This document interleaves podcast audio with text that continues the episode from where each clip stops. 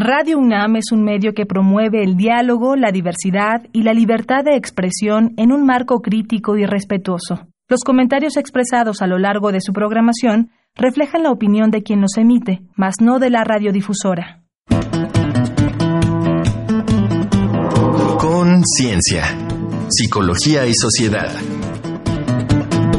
Madres y maltrato infantil.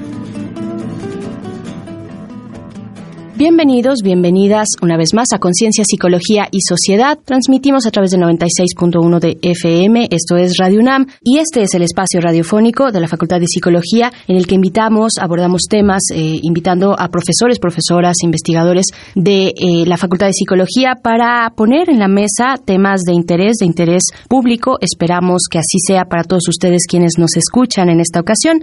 Yo soy Berenice Camacho y comparto la conducción con la doctora Mariana Gutiérrez Lara. ¿Cómo estás, Mariana? Qué gusto estar aquí contigo. Igualmente, Berenice, un placer estar contigo y con quien nos escucha. Pues vamos a iniciar eh, nuestro tema del día de hoy, un tema muy interesante, eh, el maltrato infantil y las madres, madres y maltrato infantil. Vamos a estar conversándolo en esta ocasión.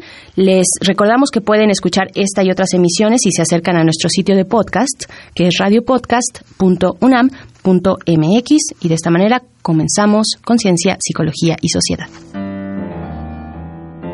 El maltrato infantil es un problema complejo presente en todas las sociedades que causa sufrimiento en los niños y las familias y trae consigo graves consecuencias que pueden durar toda la vida. La Organización Mundial de la Salud lo define como la desatención y abusos de que son objeto los menores de edad, incluido todo tipo de maltrato físico o psicológico, abuso sexual, desatención, negligencia o explotación comercial o de otro tipo que causen o puedan causar un daño a la salud, desarrollo o dignidad del niño o poner en peligro su supervivencia en el contexto de una relación de responsabilidad, confianza o poder. Estudios internacionales revelan que una cuarta parte de los adultos manifiesta haber sufrido maltratos físicos de niño y una de cada cinco mujeres y uno de cada trece hombres declaran haber sufrido abusos sexuales en la infancia. El estrés que causa el maltrato se asocia a trastornos del desarrollo de los sistemas nervioso e inmunitario y las víctimas de maltrato infantil tienen mayor riesgo, como adultos, de problemas conductuales, físicos y mentales, como ser víctimas o actores de violencia, depresión, consumo de sustancias, obesidad, actividades sexuales de alto riesgo y embarazos no deseados. Como las víctimas que son, nunca se deberá culpar a los niños del maltrato. Entre los factores de riesgo de los padres o cuidadores están la dificultad para vincularse afectivamente con el bebé, antecedentes personales de maltrato infantil, problemas emocionales o mentales, el abuso de drogas o alcohol, dificultades económicas, la violencia o ruptura familiar y la falta de una red de apoyo. Entre los factores sociales de riesgo están las desigualdades de género, altos niveles de pobreza o desempleo y las normas que debilitan el estatus del niño o fomentan los castigos físicos. Por su papel predominante como responsables de la crianza, las madres son las principales ejecutoras de este maltrato infantil. Visto lo anterior, ¿cómo se genera y qué caracteriza el maltrato infantil ejercido por las madres? Para responder esta y otras cuestiones nos acompaña Jorge Rogelio Pérez Espinosa, doctor en psicología por la UNAM, profesor de la Facultad de Psicología, fundador del Instituto de Atención Psicoterapéutica para Mamás y coautor del libro Madres e Hijos, cuando los vínculos afectivos derivan en maltrato. Bienvenido, doctor. Ah, muchas gracias. Gracias, doctor. Pues primero eh, preguntarle eh, lo, lo, más importante e inicial, que es qué es el maltrato infantil y en qué, en qué forma se presenta. El maltrato infantil implica toda acción, omisión o trato negligente, no accidental, que priva al niño de sus derechos, su bienestar, que amenaza o interfiere en su desarrollo físico, psíquico, y cuyos autores generalmente son personas del ámbito familiar. Podemos encontrar dos o tres grandes rubros dentro de esto, que es el maltrato emocional, y veamos algunas frases. Dentro del maltrato emocional puede ser que diga la mamá, me tienes harta, no te quiero ver, no sirves para nada, me cansas, me desesperas, me caes mal. Y a veces va más a fondo y dice eres una cualquiera. O a veces también se agarra al papá de paso y dice eres un inútil, un tonto como tu papá. ¿Sí? Quítate de mi vista y una frase que no deberían de decir no debiste haber nacido, porque pega muy fuerte. Entonces existen las variantes. También encontramos al maltrato físico. Si ustedes pueden acordarse, por ahí estaba lo que decían la chancla voladora, la vara con la cordón de la plancha. Entonces, todo es una serie de variantes, el pellizco de pulguita, ¿sí? la patada por debajo, cállate, y la mirada que, que va junto a veces con la mano. Y como dicen que como la boca es más rápido que la mano, entonces primero ofendo, luego pego y luego me disculpo. A mí me parece que en las personas podemos ejercer maltrato, no todas podemos ejercer maltrato, pero ver en este caso en particular el doctor se dedica a hacer investigación sobre madres maltratadoras y es por eso que le queremos preguntar si hay algunos rasgos que distinguen el maltrato infantil ejercido justamente por estas madres que él ha estado estudiando. Bien, con el grupo de mamás que he trabajado alrededor de 700, encuentro que ellas eh, sufren mucha desesperación, son ansiosas, tienen baja tolerancia a la frustración, a veces piensan que sus hijos hacen el daño para atacarlas, les falta empatía, les falta sensibilidad y tienen falla en el establecimiento del vínculo afectivo. Algunas de ellas, no todas, hay insatisfacción por haber tenido hijos. Eso sí, todas corrigen con técnicas disciplinarias, algunas sobreprotegen y otras descalifican o devalúan y varias de ellas tienen elementos depresivos. He de decirles que una madre después de que deja de maltratar se deprime porque tenía parte su sentido de vida el maltrato hacia su hijo. Otro elemento es que no a todos los hijos se maltrata por igual generalmente se escoge a uno. Puede ser hombre, puede ser mujer, pero básicamente aquel que representa aquellos aspectos que no ha solucionado a lo largo de la vida. Estamos en Conciencia, Psicología y Sociedad. Vamos a hacer una pausa. Les recordamos que estamos conversando con el doctor Jorge Rogelio Pérez Espinosa acerca del maltrato infantil infligido por las madres, por madres en este caso. Vamos a escuchar lo que la gente opina. Esto que es un trabajo que nuestro compañero Uriel Gámez hizo en las calles para plantear a la gente algunas preguntas en torno a nuestro tema de hoy. Vamos a escuchar. La gente opina. Esta semana en Conciencia, Psicología y Sociedad preguntamos al público. ¿En tu niñez o adolescencia alguna vez recibiste de tus padres algún castigo físico?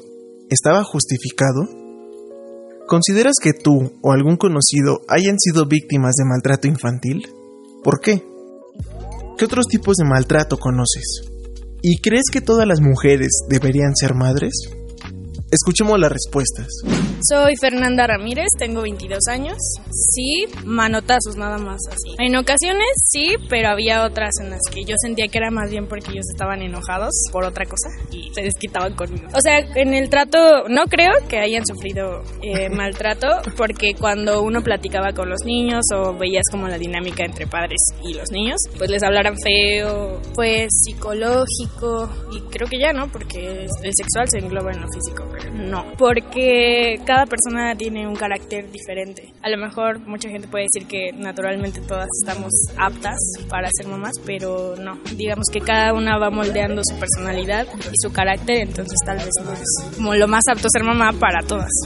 Gilberto Camejo, 35. Sí, pero no sé, no, tal vez no lo considero algo muy fuerte, pero sí, sí recibí castigo físico. Pues viéndolo en la perspectiva del tiempo, yo creo que, mm, híjole, yo creo que sí. Sin embargo, el castigo físico nunca es recomendable. Creo yo que hubiera sido preferible algún castigo, no sé, quitarme algo o mm, privarme de, no sé, algún beneficio. Bueno, en realidad no sé, no quiero sospechar de nadie en particular, pero no me atrevería a decir que no sé. Aparte el físico, pues está el psicológico, solamente esos dos. No, yo considero que esa es una opción, que ellas deben de tomar esa decisión.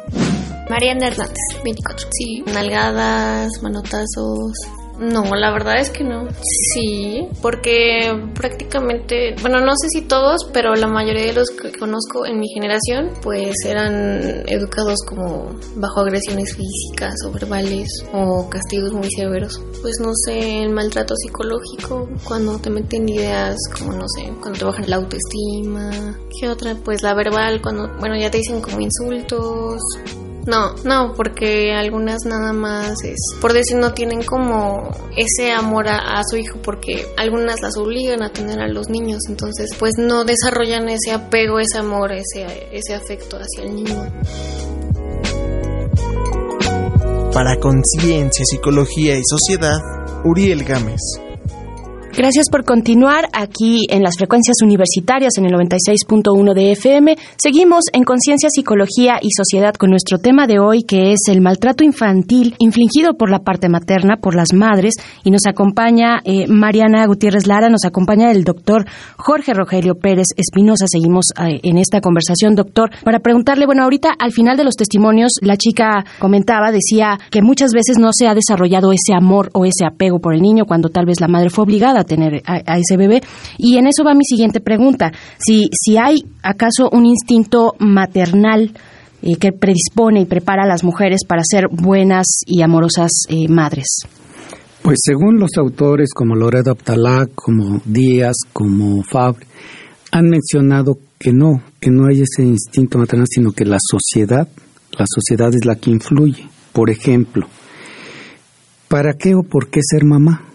Y puede decir para no estar sola o porque un hijo me llene el vacío emocional o porque si las parejas se fueron, este hijo no se va o para que cuando sea viejita, diría la mamá, él, ella te cuide o para ser una mujer completa, porque a veces se piensa que una mujer sin hijos pues es una mujer incompleta o bien para que tenga sentido tu vida o porque ya eres grande, tienes 35 años.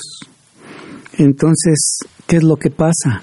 La expresión, o porque fíjate que tu hermana ya tiene un hijo y tú para cuándo, ya llevas cinco años de casada, que eres infértil y empieza la presión, la presión, la presión. Entonces se juntan los factores de riesgo y esto explota. Y esto ya puede ser como una persona que dijo, dame un hijo, tengo cáncer, quiero ser abuela y pronto voy a morir. Ella no quería, tuvo a la hija, entonces la hija era el sol de la abuela, le puso el nombre de la abuela y la hija se sintió rechazada. Cuando muere la abuela de cáncer, entonces viene todo ese problema porque no hay, hay una falla en el vínculo afectivo. No quiero decir una madre mala, sino una falla en el establecimiento del vínculo afectivo. Ahora, más allá de las razones por las que podemos deducir que una mujer fue madre o decidió ser madre o de manera obligada llegó a serlo, ¿cuáles serían los factores de riesgo, doctor, para que una madre incurra en maltrato? De los factores de riesgo que más tenemos es que ella, eh, primero, no desee tener hijos. Segundo, que, que sea impulsiva. Tercero, que tenga eh, una eh, grave baja tolerancia a la frustración. ¿sí? Y hay que este, pensar que el maltrato se piensa, se procesa, se articula, se ejecuta y es constante. Y para eso quiero dar un ejemplo. El niño le pidió a la mamá, mamá, ¿me llevas a ver al Estadio Azteca el partido de América contra Guadalajara? Y la mamá dijo, sí, pero tienes que hacer tres cosas. La primera es que hagas tu tarea. El niño lleva puros nueve y dieces, hizo su tarea. Segundo, que hagas tu cama, la hizo. Y tercero, el sábado te digo, porque el domingo era a las 9 de la mañana o 10 el partido. Llega la, eh, la noche y le dice que no te orines en la cama y el niño tenía enuresis. Entonces ya sabía la madre que este niño por esa condición iba a fallar. Lo pensó, lo planeó. Al otro día el niño amanece la cama mojada y le dice no cumpliste con lo que te dije, entonces no vamos al partido. Entonces se pensó, se planteó y debe de haber esa intencionalidad, debe de haber ese, esa planeación. Entonces son mamás que se les dificulta. O como a otra mamá que ella es contadora y me dice mi hija saca puros nueve y dieces, mi hija está en la escolta, pero a final de cuentas checa, pero no me cuadra en la vida. Qué duro, qué, complicado e importante hablar del maltrato infantil eh, cuando es infligido, como comentábamos, por parte de la madre. En el primer bloque eh, comentaba, doctor, también que la sobreprotección es parte del maltrato. Pues seguiremos, seguiremos con esta conversación, pero les invitamos en este momento a hacer una pausa para escuchar un dato que deja huella. Un dato que deja huella. Conforme al reporte Violencia y Maltrato a Menores en México de 2005 del Centro de Estudios Sociales y de Opinión Pública de la Cámara de Diputados, con datos de las delegaciones del DIF en 2003, el maltrato a menores por su tipo fue físico en 28% de los casos, emocional en 26%, de omisión de cuidados en 24%, por abandono en 9%, negligencia en 7%, abuso sexual en 4% y explotación laboral en 1%. En cuanto al vínculo con el menor, el agresor fue la madre en 46% de las denuncias, el padre en 32%, el padrastro en 6%, la madrastra en 4%, los abuelos en 2% y otros en 9%. En función del grupo de edad, la proporción de menores agredidos varía. De 1999 a 2004, se tuvo que 19% de los menores atendidos fueron de 0 a 3 años, 12% de 3 a 5 y 40% de 6 a 12 años de edad, siendo este grupo el más maltratado.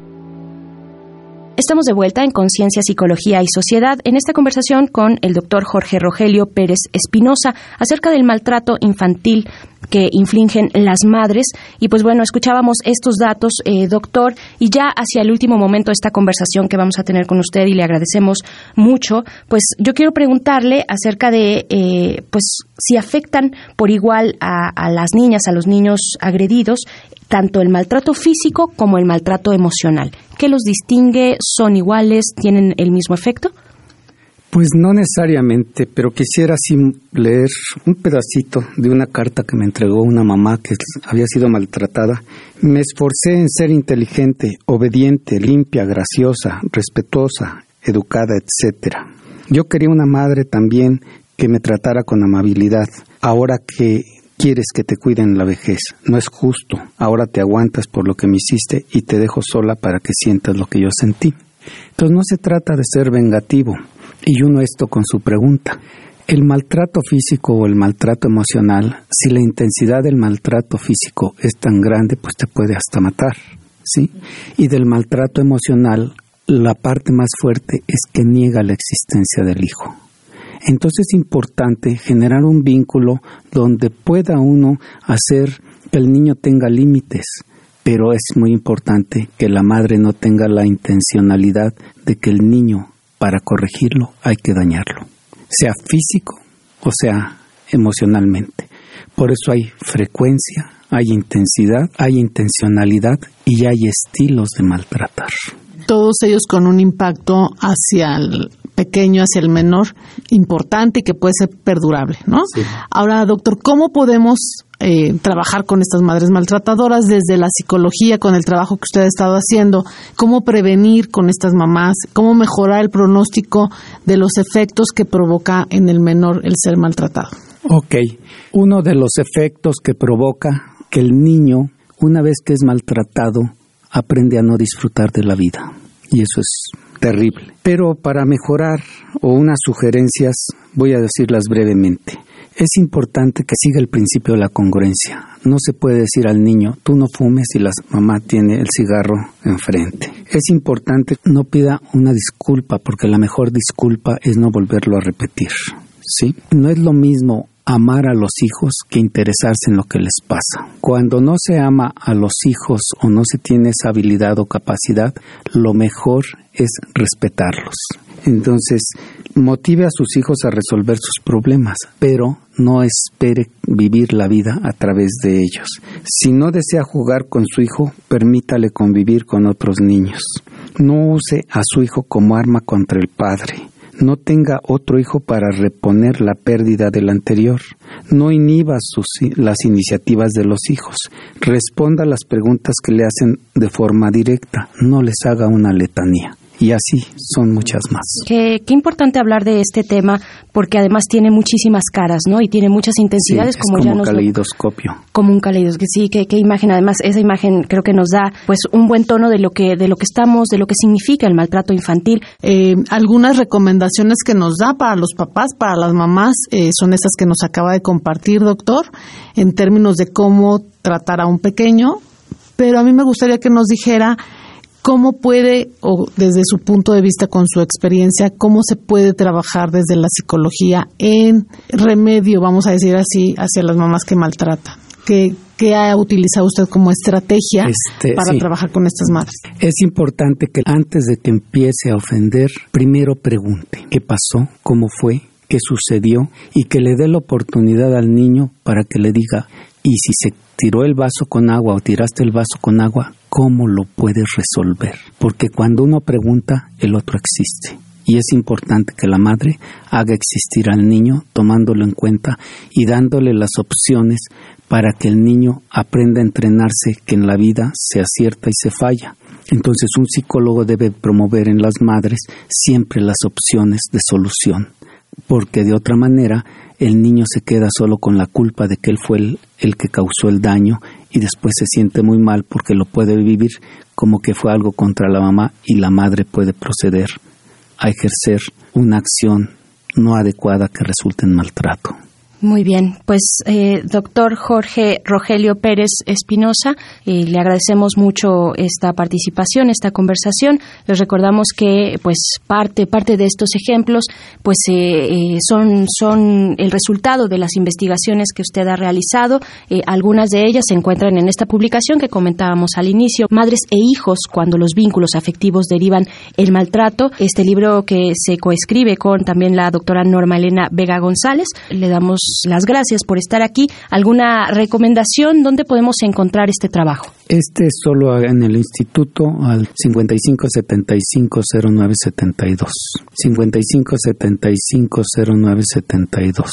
Muy bien, pues ahí está. Tal vez cerrar con una última pregunta, si nos lo permite. Sí, claro. ¿Cómo, eh, eh, ya, nos, ya nos planteaba todo este contexto de presión que existe sobre las mujeres que eh, para convertirse en madres y para ejercer de alguna manera de- determinada su maternidad.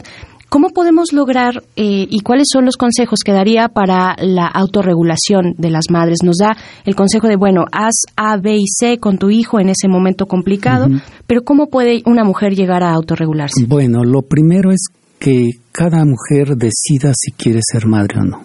Ella tiene, debe tener esa decisión, debe ser tomada en cuenta, debe de hacer un lado, bueno, no es deber ser, sino es conveniente que tome su decisión y que aun cuando les diga los demás, haz esto o haz lo otro, para que entonces de antemano ella esté preparada para ser madre. Después, cuando se tiene un hijo, siempre se tiene una expectativa sobre él, desde va a ser niño, va a ser niña, ya tengo tres niños, ahora quiero una niña, y que se fomenten los vínculos afectivos, desde pequeña o desde pequeño, que vea cómo camina, qué hace, cómo se ríe y trate de interactuar.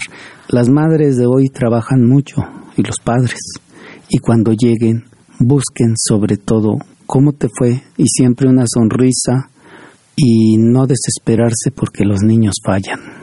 Siempre debe de haber una alternativa de reparación. Eso disminuye en mucho el maltrato. Muy bien, pues ahí están estas recomendaciones que nos hace el doctor Jorge Rogelio Pérez Espinosa. Agradecemos un- mucho su participación aquí, doctor. Gracias a ustedes y a su público. Gracias. Eh, Mariana, vamos a, a invitarles a escuchar las siguientes recomendaciones desde la cultura, desde el entretenimiento sobre nuestro tema de hoy. Esto es Reconecta. Reconecta. Recomendaciones culturales sobre el tema de hoy.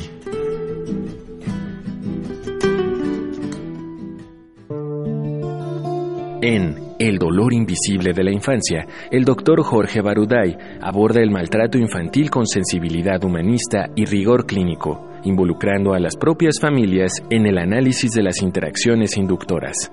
Solo así, el dolor provocado en la infancia puede examinarse en toda su complejidad. Búscalo en el sello PAI 2 Argentina.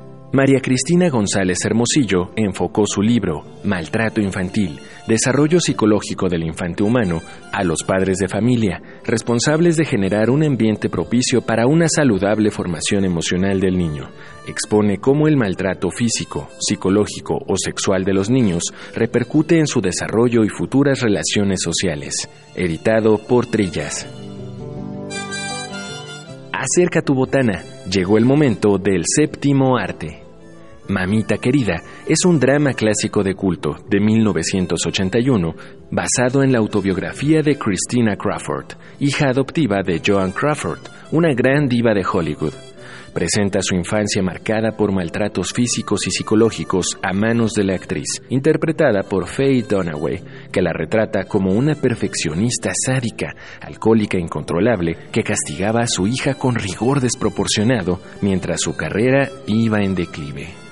Yo, Tonya, es una comedia oscura basada en la vida real de Tonya Harding, joven de clase obrera sometida a una madre abusiva, obsesionada por usar el raro talento de su hija para el patinaje sobre hielo para salir de la miseria. A los 15 años, Tonya se enreda y casa con Jeff, también abusivo. Aunque es la primera patinadora en lograr en competencia dos saltos de triple axel, falla en las Olimpiadas de 1992 y no alcanza medalla. Rumbo a los Juegos de 1994, su competidora, Nancy Carrigan, es golpeada en la rodilla por alguien vinculado a Jeff y las sospechas arruinan la carrera de Tonya. Estas fueron las recomendaciones de la semana. Te dejamos con el tema Luca, interpretado por Susan Vega. I live on the second floor.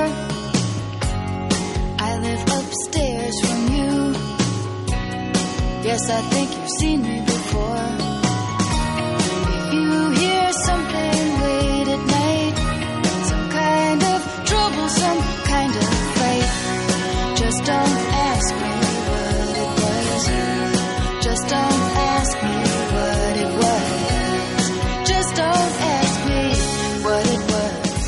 Después de estas recomendaciones, pues nos queda, antes de despedirnos, pues escuchar tu comentario, doctora Mariana Gutiérrez Lara, acerca de nuestro tema de hoy. Fíjate, Bere, que todos los programas que hemos trabajado consisten evidentemente en fenómenos psicológicos. Estos fenómenos son multicausales, son fenómenos muy complejos que es difícil colocarlos en media hora, ¿no? De exposición con nuestros invitados. Este en particular, pues implica muchísimas variables, ya hablamos de la historia incluso y de estos padres diríamos en general, pero yo me quedo con la idea otra vez de que es importante lo que decía el doctor, considerar cada hijo es único e irrepetible. Creo que parte importante de, de las expectativas maternas está en comparar a ese menor o compararnos a nosotras mismas como, como mamás, como personas. Entonces creo que el tema eh, central es autoobservarse. Siempre lo hemos colocado también en los programas porque radica en que nos demos cuenta también del para qué hacemos algunas cosas. Ya nos comentaba el doctor, ¿por qué quiero ser mamá? ¿Para qué lo quiero hacer? Pero creo que también es importante checar cuáles son las características personales que yo tengo en cada uno de los periodos de mi vida. Si yo me siento alterada, sobresaturada, eh, que ya no puedo con tantas responsabilidades, pues tendría yo que colocarlas en, en otro lugar diferente que no sea mi propio hijo. Y pues bueno, con esto nos vamos a despedir. Afortunadamente en el panorama actual se ejercen de otras maneras también las formas de ser mujer. Esas las hemos visto y también reconocido. Y bueno, en este caso nos tocó, nos toca ver eh, aquellas que se vierten en la maternidad y con posibilidades mucho más sanas de relacionarse. Pues de esta manera nos vamos a despedir. Muchas gracias a la producción de este programa, a la Facultad de Psicología también, pero sobre todo a ustedes por prestarnos su escucha. Continúen aquí en Radio UNAM. Yo soy Berenice Nos encontramos en la próxima ocasión en Conciencia, Psicología y Sociedad. Conciencia, Psicología y Sociedad. Del otro lado del espejo participaron Marco Lubián, voz en off, Ana Salazar, guionista, Augusto García Rubio, vinculación e información, producción, Frida Saldívar.